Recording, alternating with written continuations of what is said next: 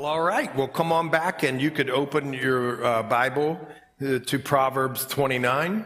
And we're going to try and get through 30 today, and then next week we'll do 31, Lord willing. Uh, and um, here's where we're going to go, just so you know, you can read ahead. We're going to do the life of David after this on Wednesday nights. Uh, that you'd start in 1 Samuel 16, probably right there. We're going to do the life of David and the lessons we can learn through David. I don't know how long exactly we're going to do that for, but we're going to we're going to do the life of David. And then uh, what's going to happen is when we get done with the book of Genesis, uh, we're going to flip the Old Testament back to this night, of course. Genesis is the Old Testament, but it's on Sunday. We're going to flip it to here. We're going to do Exodus after the life of David, and then we'll continue in the New Testament on Sundays. Okay, so that's where we're headed. Uh, anyway, so if you have any questions about that, you're welcome to ask me. Uh, but here's what we're, where we are. We're at the conclusion now of this genre of proverb that's short, quick, pithy, uh, memorable, so that you do a sermon in just a couple sentences or verses. And I'll just remind you look back in chapter 25, verse 1. There's some additional proverbs, apparently, that these men of Hezekiah, king of Judah, gathered up and uh, added on here from 25 through 29. We're going to do 29 really quickly here. And then there's like two, like uh, if you're writing a paper for school or if you're writing a legal brief that you file in court, sometimes in the middle uh, of your document you say see exhibit A and then see exhibit B. These are sort of like exhibits that have been attached to the back. That's chapter 30, uh, which is a uh, words of this guy named Agur who nobody knows who he is. There's a lot of guesses, but uh, no one's definitive on that. And then, of course, the words of King Lemuel, that's in chapter 31, which is a pet name for Solomon, uh, through his mom that taught him about, you know, the Proverbs 31 woman. So we'll take a look at that next week. We're at the end here, though, of this short, memorable way of writing so that there's a sermon almost in every line. And uh, so we're in 29, and they're going to be familiar themes again. You've heard these throughout all of the Proverbs, but that's cool.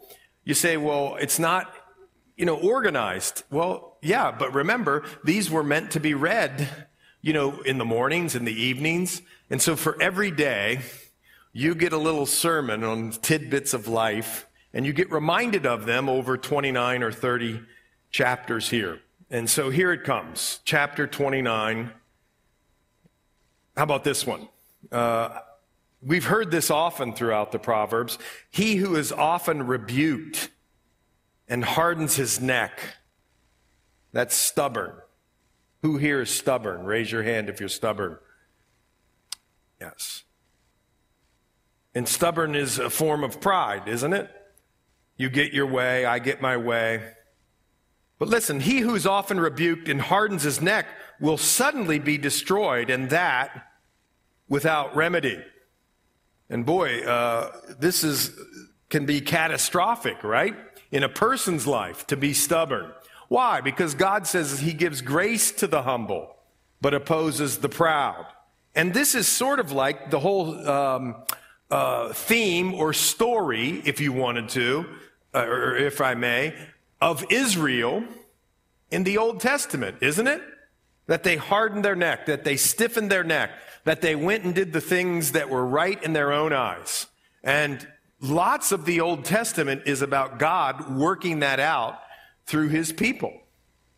And then it says, when the righteous are in authority, the people rejoice. We've got a whole different topic now.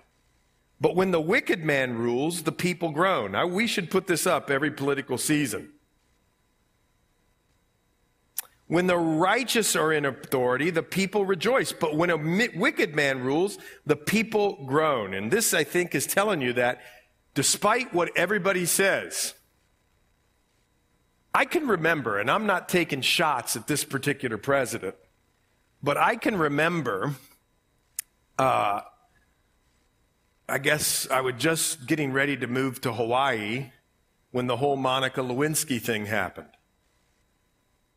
And I can remember just talking to some of my friends who were of that particular party persuasion and them saying to me that, well, I know, but that's compart, you know, they compartmentalize that stuff. And I, I just couldn't believe that people could think that something like that wouldn't matter in your official position as a politician or a leader or anything. But apparently, a lot of people do because the Lord puts it in here. And we know throughout the ages, and I'm not picking just on him, there's been a lot throughout the ages that have been in that office that have participated in the same thing. But when the righteous are in authority, the people rejoice. Life's made better when righteous people are in these places of authority. Isn't that interesting? The Bible says it, not me. Uh, but then you go on and it says, whoever loves wisdom or loves wisdom makes his father rejoice. Maybe we should pipe this in over at the uh, youth group, but whoever loves wisdom makes his father rejoice, but a companion of harlots wastes his wealth. Of course, right? Uh, people who love wisdom really love and fear the Lord. That's where the beginning of wisdom becomes. They have a reverence and awe. They practice the presence of the Lord. And so they wouldn't be a companion of harlots for those uh, people who love wisdom. And you go on. The king establishes the land by justice, but he received bribes, overthrows it. It's pretty self explanatory. Again, character matters. And a man who flatters his neighbor spreads a net for his feet. And this is interesting because nobody knows, uh, none of the experts know as you read that, who is the he whose feet are in the net. The flatterer or the flattery, if that makes sense. A man who flatters his neighbor spreads a net for his feet. Maybe both the one who we, have talked about this in a lot of ways. Flattery is just sort of several uh, on se- several instances can be a form of self idolization or self preservation because you're flattering somebody whether they need it or not because you want to you have this unbelievable desire to be liked or uh, you want something from somebody and you're scheming so you flatter and uh, then there's people who love flattery whether it's true or not and instead of deriving their strength and resource and love and worth from the Lord, they get it from all the people who flatter them. And either way, you're spreading a net or you're in a net. It's a di- difficult place to be. And an evil man is snared by transgression, or by transgression, an evil man is snared. But the righteous sing and rejoice. I love this one. Don't you? I mean, what is it when you become righteous? you become freed up. A new song is put in your heart. You're freed up to sing and to rejoice. You're not snared or bound up anymore. You're, you're in a free place that whether the things and circumstances of your life are great or bad or anywhere in between, that doesn't matter. What matters is you're loved by the one.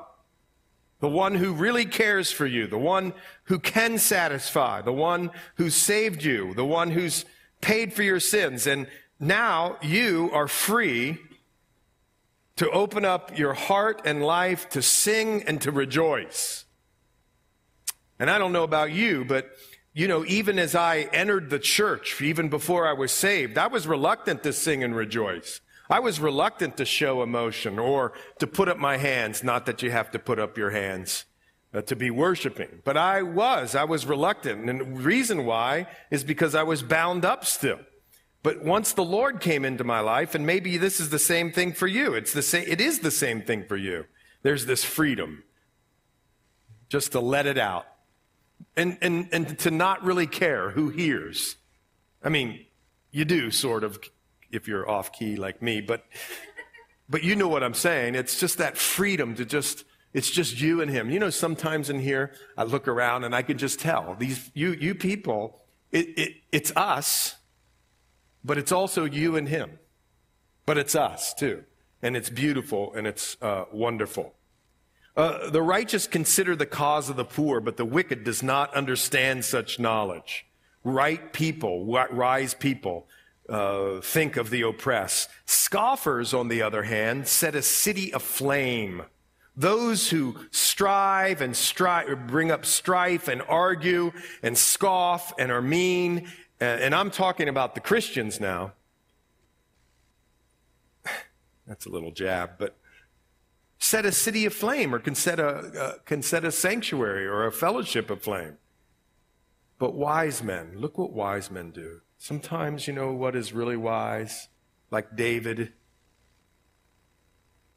is just to say nothing, just to eat it, just to button the lip, and to turn away wrath, diffuse situations to calm people. Not that you're a, a doormat, no one's saying that, but wise people turn away wrath. That's what the Bible says. And if a wise man contends with a foolish man, here's what a foolish man will do he'll either rage, get real emotional, angry, or he'll laugh, he'll scoff, he'll make fun because there's no peace. And the bloodthirsty hate the blameless. Why? Because the blameless lives show forth the bloodthirstiness and expose that person. You know when you go, listen, you go to somewhere and there's some unbelievers there or whatever, and uh, they're making fun or they're being real hard or difficult. Why is that? It's because the Holy Spirit is doing something and they're feeling something and they're convicted and they're lashing out because they don't even know how to handle it, and so, so to speak. So don't take it so personal. And uh, uh, it, it says it right here in the Word. A fool vents all his feelings. I'm going to let that just simmer there for a minute. Facebook people. It says that a fool vents all his feelings. Why? But a wise man holds them back. Why? Because once we start venting our feelings, we start feeling free to say everything that's on our minds. And it can be hurtful and hurtful to you and negative, not in some power of positive speaking way, but in a way that can get out of control. And it's foolish, the Bible says, to vent all those feelings. But a wise man, in a meek way, power under control holds them back. If a ruler pays attention to lies, all his servants become wicked. Rulers, leaders create a culture of honesty and integrity and truth, not the other way. And the poor man and the oppressor have this in common. The Lord gives light to the eyes of both. Both people need the Lord, poor men and rich men. Uh, remember, we once uh, were um, dead in our trespasses and sins, the Bible tells us in Ephesians chapter 2. We're no better in that sense, but that the Lord showed himself to us and we responded to his call and praise God for his grace and mercy. So be careful about how you judge and how I judge the oppressor. Pray for the oppressor and think on the oppressor because guess what? You used to be the oppressor. And the king who judges the poor with truth his throne will be established forever, and obviously uh, that's a, a theme from the ultimate judge, who's Jesus Christ, who is going to rule forever, because there's only one who will do that. But God honors truth and taking care uh, uh of the oppressed in the realm in which you lead or judge. Isn't that interesting? And the rod and rebuke give wisdom, but a child left to himself brings shame to his mom, his mother. There is a discipline that needs to happen in kids' life positive discipline. And remember this if you're disciplining your kids, or let's say you're not, you're, you're the ultimate helicopter parent, you want to, or not a helicopter, you're the ultimate uh, uh, friend parent, cool parent, uh, you're the one who's the buddy with everybody. Uh, remember this you're acting like Christ when you're chastening and disciplining your child. And that doesn't mean angry, it just means discipline, training. Because the Bible says, He who He loves, us, He loves His children, those are the ones He disciplines, He trains, you see. And so don't be afraid as you are a, a, parent, uh, you know, to discipline your children. When the wicked are multiplied, transgression increases, but the righteous will see their fall. Pretty self explanatory. Correct your son, he'll give you rest. He'll give delight to your soul. There it is again. Where there is no revelation, the people cast off restraint. But happy is he who keeps the law. Now, most people, or many people, have a Bible that says, where there is no vision, the people, what is it? Perish. But the word vision there, and so we talk about um, people, should, leaders should have a vision, a vision statement. Oh boy, do I love vision statements. But anyway, it's a joke. I need to be better at it. I'm kidding around. But this doesn't mean that sort of vision or vision statement. That word really means revelation. What he's talking about here is God's revelation to man through his pre- the preaching and teaching and hearing, obeying of the word. Don't tune out here. If you're just, you know, saying la la la right now, listen in. Because the Bible says where there is no revelation, where there's no teaching, there's no hearing the word, there's no learning, growing, uh, understanding as much as we can. Listen, then the people cast off their restraint. They, in other words, they self destruct. That's what the Bible says. That's why, at least, you know, and you're sick of hearing it, that's why we're passionate about going through the Word. What makes you healthy? God's revelation of His Word in the Bible and you learning and growing in it, and all of us learning and growing in it together, and not just hearing it, but going out and obeying it. And because we don't want to self destruct, we want to live fully ablaze for him until he comes again. Now, that doesn't mean we're perfect. We make mistakes. We sin. We uh, ask for forgiveness. We talk to the people we hurt. Yes, but where there's no revelation, there's teaching and hearing of the word, then this can be very harmful. But happy is he and blessed are those who keep the law. It's not just hearing, it's keeping. Get it? That is so important. And a servant won't be corrected by mere words, for though he understands, he will not respond. And many think this is a talk about uh, those you teach or you're responsible for need to be trained Two, of course, we can talk about. Anyway, you be a Berean and look through that, that proverb there. Do you see a man hasty in his words? Who here flies off the handle and just speaks? You're hasty. I'm hasty in my words. I think, or excuse me, I speak before I think. This proverb is asking you to think more before you speak. Be quick to hear and listen and slow to speak, the Bible tells us. There's more hope for a fool than for one who spouts off at the mouth. Hmm. Anyway, that one hits home for me. He who pampers his servant from childhood. Oh, did I skip out of place there? Yeah, I think I did. Anyway, uh, uh, an angry man, verse 22, stirs up strife, and a furious man abounds in transgression. No real uh, exposition there. I mean, or explanation sure, sure seems uh, uh, straightforward. An angry man stirs up that strife, and it leads to sin. And a man's pride will bring him low, but the humble in spirit will retain honor. And you could go back and look in the book of Acts in chapter 12, where King Herod uh, uh, stole the Lord's glory, his pride, and he was brought real low by some insects and the whole shooting match. Are worms insects? Anyway, uh, Acts chapter 12, you can look, look that up. But the humble in spirit will retain honor. Whoever is partner with a thief hates his own life. You self sabotage your life if you go around with a thief. And you say, well, I don't have any bank robbers that I hang with. Well, what about people who cheat on their taxes and they brag about it? What about people who steal from their work or are lazy at work and steal there? What about them? Are they thieving or not? Well, be careful. Remember, if you're close with a friend, you you, have the go ahead to mention that to them, and they have the go ahead to mention it to you. And you can sharpen one another in those areas. Uh, whoever's a partner with a thief hates his own life. Don't be a partner with a thief, but help people grow in those areas. Isn't that interesting? He swears to tell the truth, but reveals nothing.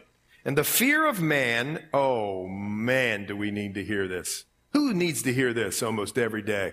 The fear of man brings a snare, but whoever trusts in the Lord will be really safe. I was listening to one pastor talk about this today. He said this Here are the symptoms of the fear of man. Ready? Insecurity, self consciousness. In other words, you're always preoccupied with, you know, all of us want to look nice. Nobody's saying that, but we're talking about you're preoccupied with how you look. I, you know, I ate um, you know, a, a little M&M peanut or, you know, so whatever. I don't know. I don't have the right clothes. I do have the right clothes and you're self-conscious.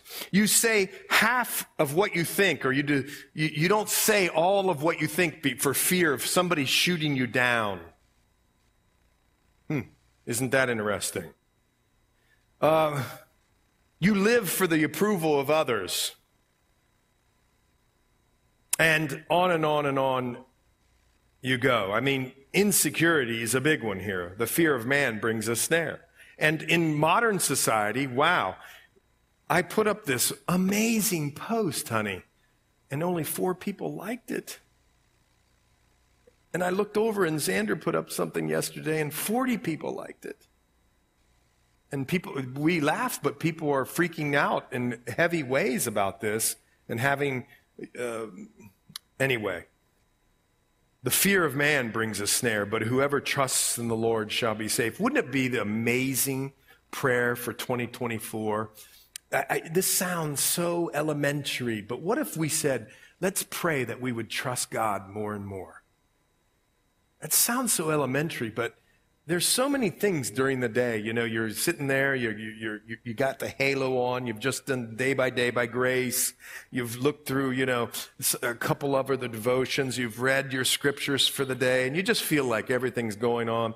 And then, you know, in my case, you know, maybe a, a plaintiff's lawyer calls me and acts like a jerk. In about five seconds, I'm like, oh man, I'm out of it. Or maybe you have something where uh, somebody at work says this, or somebody at home has done that, or left the lids off, or whatever, the toilet seat up. And the next thing you know, uh, you know, you're not trusting the Lord. Or maybe a bill comes and you say, Lord, what do you mean? I just, I just prayed this morning. I was up early. I did four chapters. Where'd this bill come from? Why are you doing this to me? And maybe you just prayed the prayer that I prayed or said we should pray. Lord, I want to trust you more and more. Well, guess what? He's sending it to you so that you'll trust him more and more. Or maybe the boss said you're out of here, or maybe the doctor said it's cancer, or whatever. To trust him more and more. To prove him more and more. What a way of saying it in that song. But many seek the ruler's favor, but justice for man comes from the Lord. Look to the Lord for justice. The judge may do it, or the police officer, the d- district attorney, or the politician, or somebody, the magistrate, but really, true justice comes from the Lord. And an unjust man is an abomination, and he who is upright in the way is an abomination uh, to the wicked. And there it is again. Your life makes an impact out in the culture. Do you know that? Your life makes a big impact out in the culture. God is using you. You may never see it. God is using you by His Spirit as you walk in the Spirit and you're doing your work at Lowe's or you're at the classroom or you're uh, uh, wherever you are. I mean, uh, in the hospitals, whatever. Wherever you are, God is using you and your life is convicting to those around in a good way. So Praise God for all of you. Well, we get to this, chapter 30. Now we get to exhibit A of the Proverbs. This is an exhibit. This is totally different genre or a way of writing. These aren't the short, pithy, punchy little statements anymore. There's something different. This words of Agur, his, his name means gathered. I don't even know what to say. I'm just telling you what it means. Uh, his well, only thing we know about this guy is the, what his name means and who what is the, the name of his dad is, and he's the son of Jacob. These folks aren't in the Bible anywhere else, so we don't know really who they are, which is an interesting thing, because the exhibits here are an unknown person and King Solomon, and that's a touching thing because the thought, we're, we're seeing what wisdom does for an unknown person. And I got news for you. I'm not famous. So this applies for me. This is beautiful. There's something here for us, in other words. you you you can learn this. The, the wisdom of, of God is for you, for us, just normal people, not just kings or Paul or Matthew, Mark, Luke, and John. It's for us too in an everyday walk with the Lord. And look what he says. It's so beautiful. The words of Agur means gathered.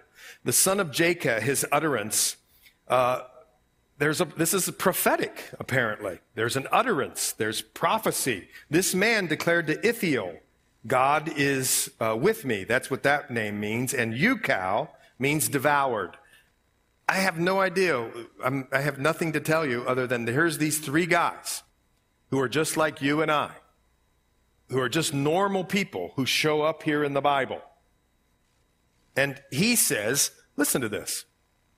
Surely I'm more stupid than any man.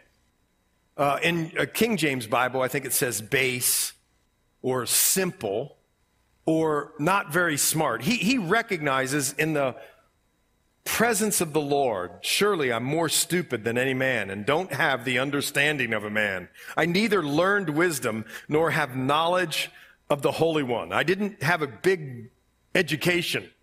I didn't go to Harvard or Yale or Wittenberg. That's a joke. That's where I went. Okay, so, or he didn't. Uh, he didn't go to seminary. Maybe uh, no knowledge of the Holy One. But whatever, just like other people of the Bible. Remember Isaiah when he saw the Lord high and lifted up? Whoa, and whew, he, he recognized in his presence who his sinful self was. And we, there's many uh, uh, examples in, in, in, the Bible. And uh, you know this, Jesus even talked about it. That's what makes Agur, I'm sure, a happy person. How do I know a Agur is a happy person? Because Jesus said, Blessed are the poor in spirit. Blessed are the poor in spirit. He says it on the Sermon on the Mount. It's the first thing out of his mouth, Sermon on the Mount wise. Blessed are the poor in spirit. That you're happy when you recognize without the Lord you're spiritually bankrupt. You go, okay, that's great to talk about. But yeah, but what about tomorrow? You've been a Christian now for 30 years, 20 years, 15 years, 10 years. Do you just coast?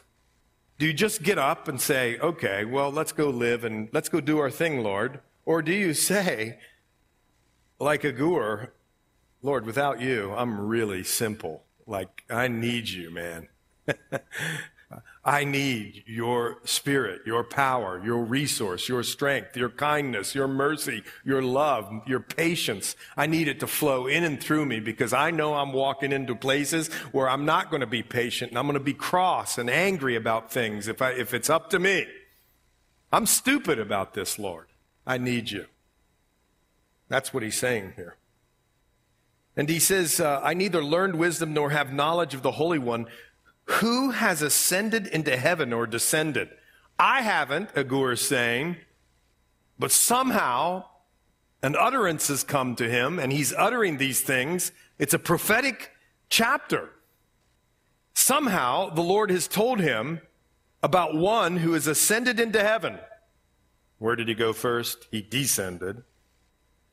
Somehow he has uh, been taught or the Lord has spoken to him about the one who calms the wind and the waters and the waves. Who has gathered the wind in his fists? Who has bound the waters in a garment? Who has established all the ends of the earth? I, I saw something about the tsunami back in 2011 this week. I watched a video of the tsunami in 2011. Where was that? In uh, where? Japan or somewhere? But yeah, whatever. But you know, you're just sitting there watching it, and you're you're going, well, wait a second. You had to rewind it. You're like, the water just looks like it's going to do what it did every other time, and then it just kept coming, and it just annihilated everything.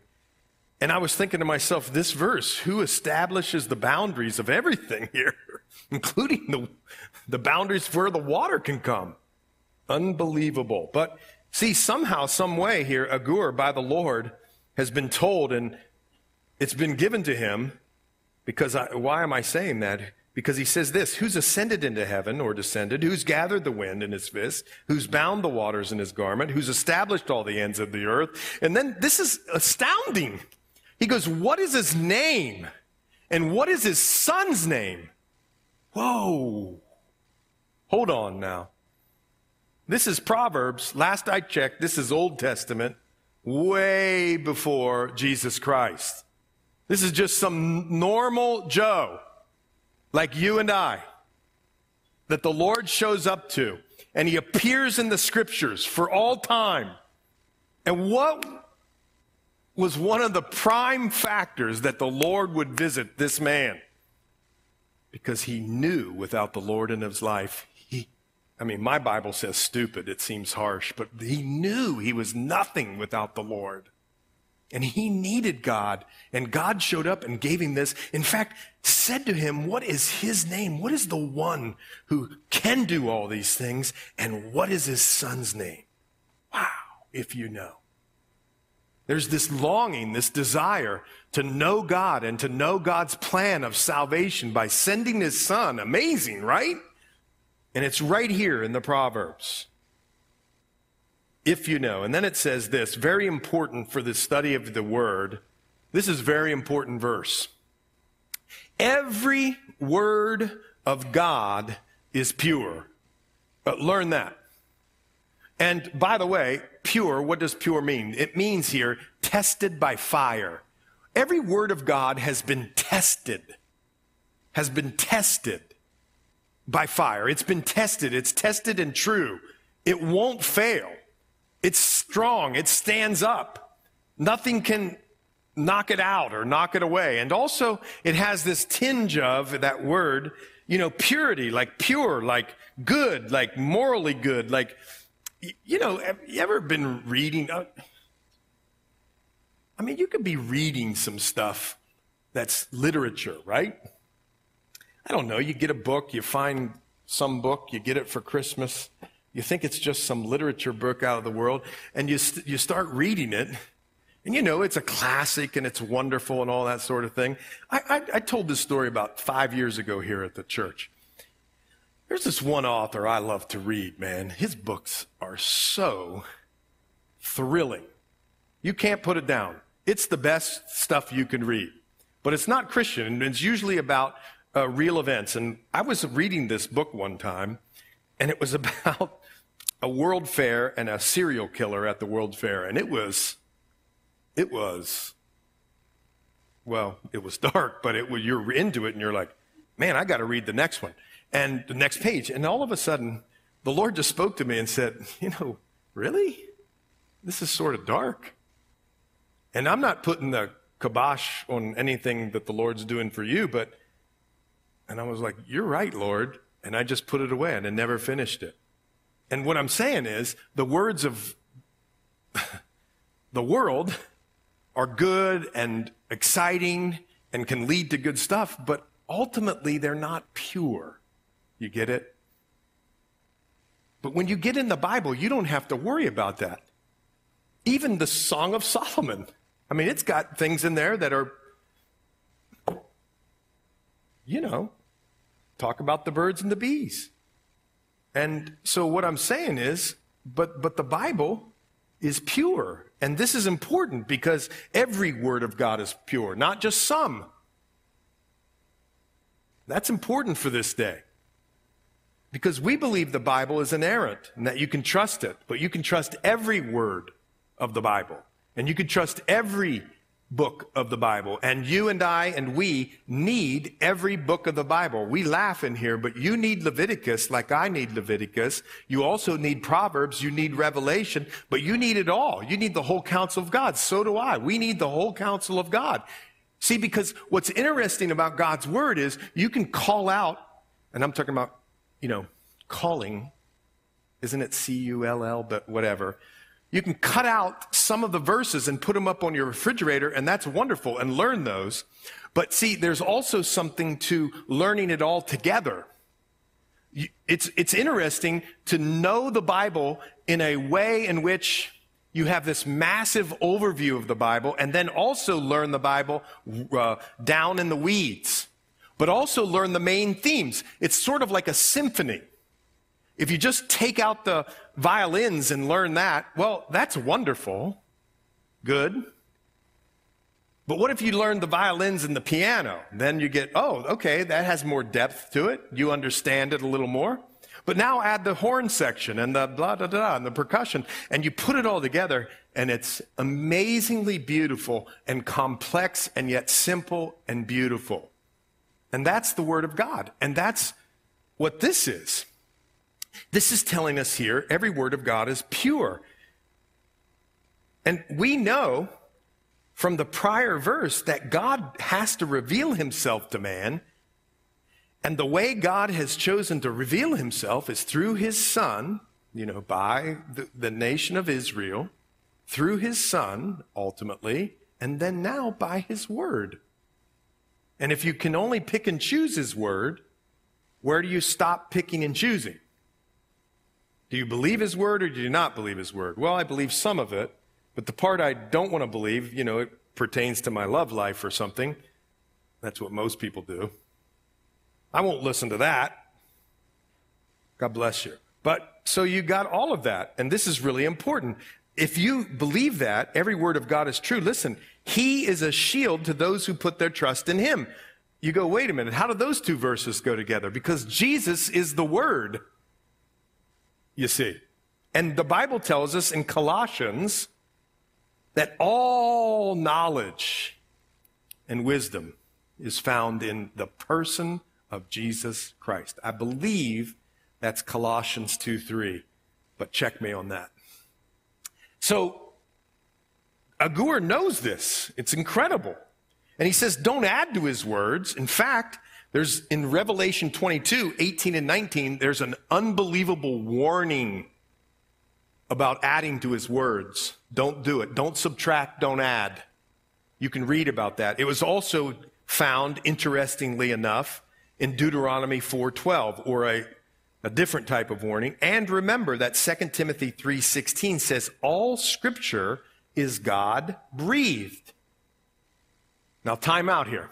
You all were looking at me, kind of blank stare. That's why we did a class here on why you can trust the Bible. Don't believe that crud. They can say what they want. You can get equipped to learn that the Bible is reliable. What they wrote down is what you're reading. And don't let people tell you different. Were there a couple copyist errors? Yeah, there were a couple copyist errors. They had nothing to do with theology. Zero. Nothing. But for the most part, when those people, when, when, when, when that shepherd boy found those Dead Sea Scrolls and those caves in Qumran, it sealed the deal for us to believe. And if you don't know about this Dead Sea Scrolls and how it impacts how we trust the Bible, study it it'll really help and help us to trust the Bible. And so you see all that right here. It's interesting, right here in the 30th uh, proverb. And then, as he tells us, don't add to his words or the words of God, lest he rebuke you and you be found a liar. listen to the th- two things that this man in Proverbs 30 prays. Two things I request of you. Here comes his prayer. Deprive me not before I die. Remove anything vain or false. That's what he says. Oh man, that means I can't be sarcastic, I think. No, I don't think so. but I think that's true. Remove falsehoods, emptiness, vanity from me, and lies far from me. And give me neither poverty nor riches. What does he mean? He goes on and he kind of tells us what he means. Feed me with the food allotted to me. Give me what I need, in other words. He's praying that God would give him what he needs, lest I be full and deny you. And isn't that so true? When we're comfortable, we can forget about the Lord, can't we? That's why sometimes the Lord makes us uncomfortable. And say, Who is the Lord? Or lest I be poor and steal and profane the name of my God. And what's really interesting about this man is he admitted when he got to those two extremes, he started acting ungodly. He admitted that. And Paul actually talks about this in the New Testament. Paul said, I had to learn and did learn whether I had a lot or had little. I learned to be content in the Lord. Do you remember this? Isn't that fascinating? Because isn't it so true? Uh, when we have things go against us and we don't think we have enough funds or money, whatever, boy, we can get really wacky. And then the Lord blesses us with whatever, and then we get even wackier uh, because then we just coast. Isn't that true? And so we see all of that playing out here in Proverbs 30, the same sorts of things that Paul talks about. I believe it's in Philippians. Is it in Philippians? Chapter 4. Is it in chapter 4? Oh boy, okay. I'm on a roll. and then he goes on in 10 and he goes, Do not malign a servant to his master. Uh, do not malign a servant to his master. Uh, you, don't be so judgy. Look, look over here. I, I think the whole church needs to read this. Not, I'm talking about not just us. Go over to Romans 14, 14. Just, I, I want us to look at this.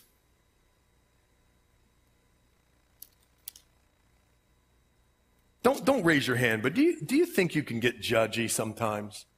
Man, I can. Here in uh, Romans 14, verse 4, who are you to judge another servant? Just that question. Pretty harsh. Like, who are you? Who am I to judge another servant? To his own master he stands or falls. Indeed, he will be made to stand, for God is able to make him stand. We can get really judgy in the church, man. You think so? I think so. And I think the Lord here uh, through this proverb is warning us. Don't malign a servant to his master, lest he curse you and you be found guilty. No, uh, uh, remember Romans 14, 4. Don't be so judgy. You don't know everybody's motives. I don't know everybody's motives. Now, this is really interesting. He writes now in numbers. I'm not exactly sure why he does this, but from here to the end of the chapter, he's going to write with numbers in mind. It's the whole uh, theme of the rest of the book. Watch this. There is a generation that curses his father. He's given us four undesirable behaviors or characteristics. Listen, there's a generation that curses its father. Here's this man. Apparently, these two people that he's speaking to may be asking him questions back and they're contemplating what they've learned in the godly sense and what they've learned sort of like Solomon did in Ecclesiastes. And here, what he says is there's a generation that curses its father and doesn't bless its mother. And you know how uh, uh, serious and significant that was in the New, Old Testament? Oh, it was serious. You could get in a lot of trouble. So being disrespectful is inappropriate. Now, listen, some people here have had tough fathers or tough mothers or parents. And no one here is saying let abuse happen. No one's saying that. But when, you know, when you don't get along or see eye to eye, you can still respect the position more than you can respect the performance. You can still respect the position more than the performance. And certainly that can apply to our parents or our uh, relatives, but it also can apply, apply to politicians, people. No, no one wants to say yay or amen to that one. But anyway, there's a generation that's pure in its own eyes, yet is not washed from its filthiness. So they're here. He's speaking in force. Disrespectful to parents, people, or a generation that's disrespectful to parents, a generation that thinks they're doing good and they're uh, acting filthily. Who? There's a generation with lofty eyes. That's pride.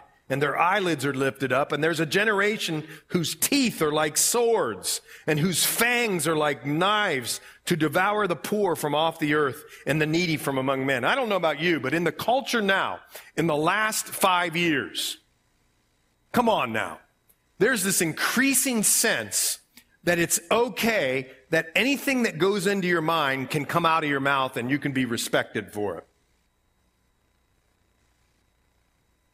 And when I read this, I go, wait a second. The Lord isn't about that. Huh. But off we go, posting. Anyway. And then you get into 15 and there's more numbers. Isn't this interesting? what is this guy looking at? That section, he must have observed the culture and he made these uh, observations uh, under the inspiration of the Lord. Boy, are they prophetic for today's times. But watch this. Now the leech has two daughters. It's a way, a poetic way of saying, what, what do leeches do? Anybody, what? Yeah, they suck blood. Anybody, what's that? The Queen Nile? Nile? What's that? Humphrey Bogart movie? It always freaks me out. They have leeches all over them. But anyway, leeches, blood sucking things that get on you and suck your blood, right? In fact, back in the uh, uh, founding fathers' day, they thought it was the way to treat people uh, medically. But what do leech do? They just keep wanting to have and have and more and more until there's no blood left, right?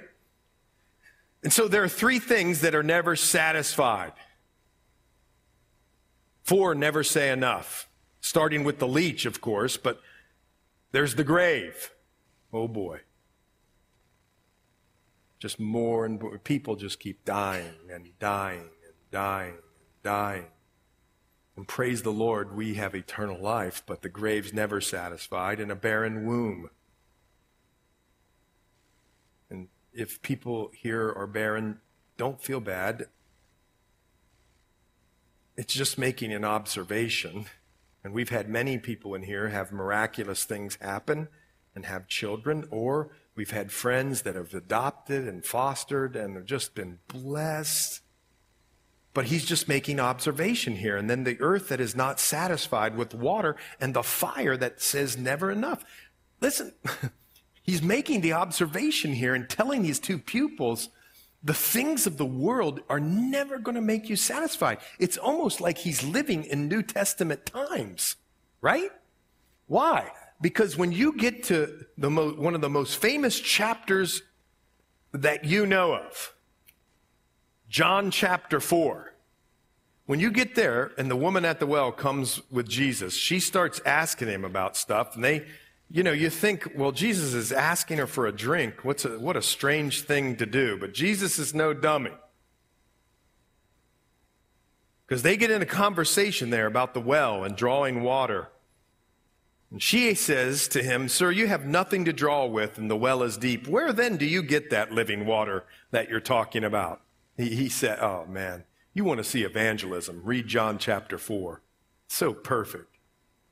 Are you greater than our father Jacob, who gave us the well and drank from it himself, as well as his sons and his livestock? And Jesus answered and said, Whoever drinks of this water is going to thirst again, but whoever drinks of the water that I'll give him will never thirst. But the water that I shall give him will become in him a fountain of water, springing up into everlasting life. There's only satisfaction in Jesus, folks. You know it. I'm preaching to the choir. And yet, I need to trust him more in those areas. There's an old uh, interview with Mick Jagger, and he sang that song, I Can't Get No Satisfaction. And he wrote that song, or at least they started performing it. I don't know if he wrote it very early on in their career. And one of the things he said is, no kidding, he said this If I'm still singing that song at 30 years old, I'll be dead. He's still singing that song at almost 80 years old, folks. He can't get no satisfaction. The world can't. And we have the answers. Okay. Quickly. The eye that mocks his father, the rolling eyes, and scores obedience, scorns obedience to his mother. The ravens of the valley will pick it out, and the young eagle, eagles will eat it. Folks, don't roll your eyes at your mom and dad. there you go. There are three things which are too wonderful to me. And now, isn't this great?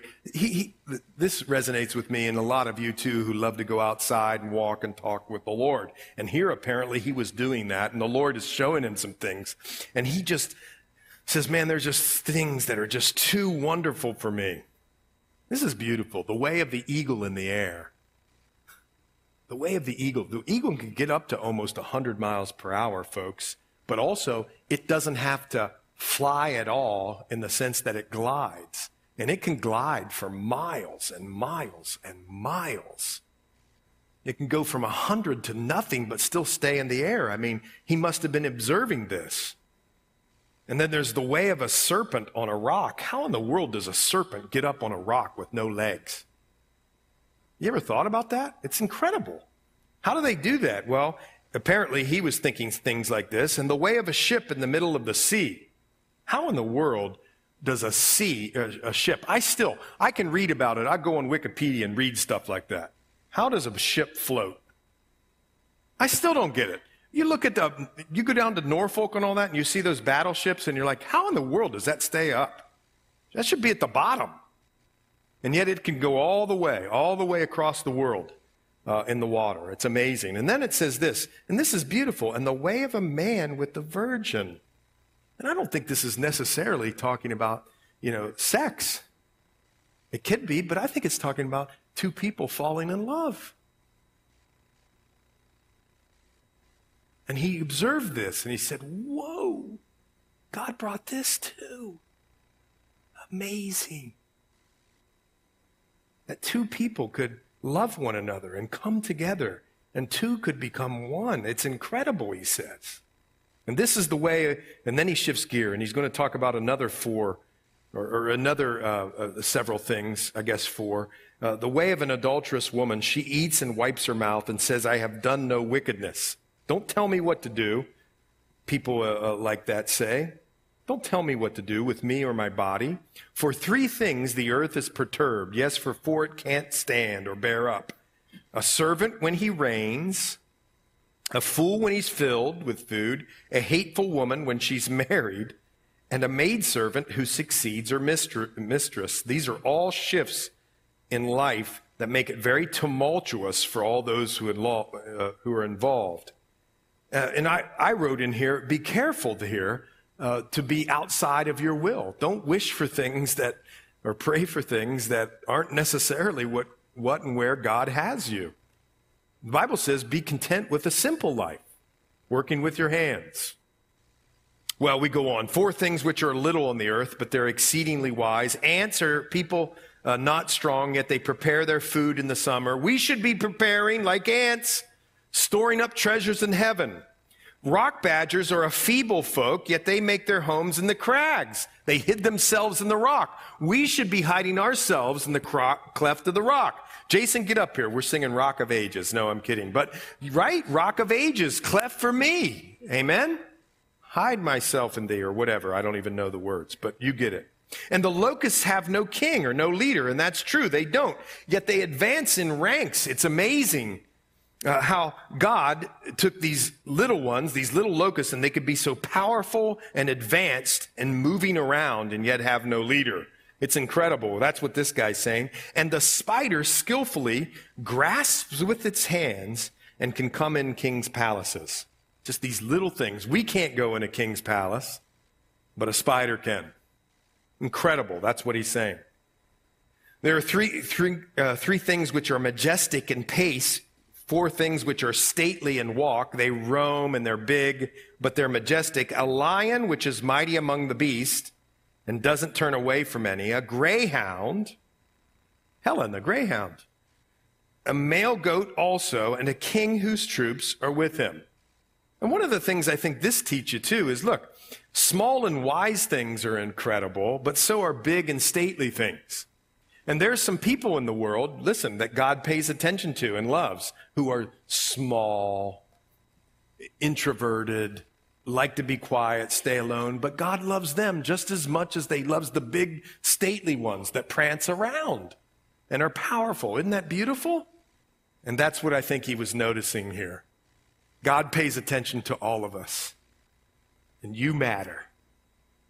No matter what your temperament, no matter what your gift, maybe your gift isn't the other gift or the gift that the society values, but you are valued. And that to me is powerful. Well, he finishes with this. If you've been foolish in exalting yourself, or if you devised evil, Agur says it nicely. I'll say it not nicely. Shut up. That's what it says here. If you've been foolish in exalting yourself, or if you've devised evil, shut up. Agur says this put your hand on your mouth. But in other words, don't, you don't always have to talk. You don't always have to say. You don't, of, of course, don't, it's foolish to exalt yourself or to devise evil. So be careful with your mouth and close it sometimes. For as the churning of milk produces butter and wringing the nose produces blood, so the forcing of wrath produces strife. It's so good, isn't it? Maybe this is another prayer we pray. We don't have to always be in everybody else's business. We can live a simple life. It's better to hear first and listen than it is to branch out in all your solving of your problems with your mouth or with my mouth. And sometimes it's just better to do that. Well, that's what this normal man learned. What about us as normal women or men? What are we learning and observing?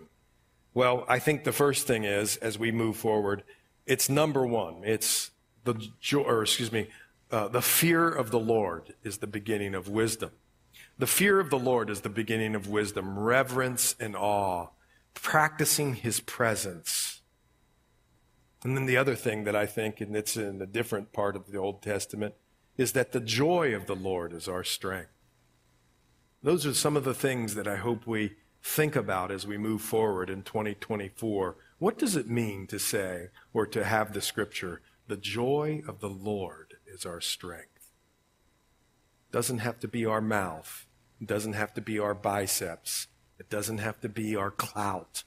It doesn't have to be our image. Let's pray. Well, Lord, thanks for tonight, and thank you for these uh, wonderful folks and their hearts to serve and to love you and to know your word and to obey it. And so I pray, Lord, that you would bless these joyful saints as they move forward today, tomorrow, further uh, this week. And Lord willing, if you have us come back here, Lord, we maybe celebrate your name again on Sunday, sharpen each other up and go out and share your gospel, which reminds me, on Saturday, Lord willing, we will be doing that, and we pray for um, divine appointments and uh, cultivated hearts. And we pray you'd fill us up so that we're walking according to the Spirit and not according to the flesh. In Jesus' name we pray. Amen.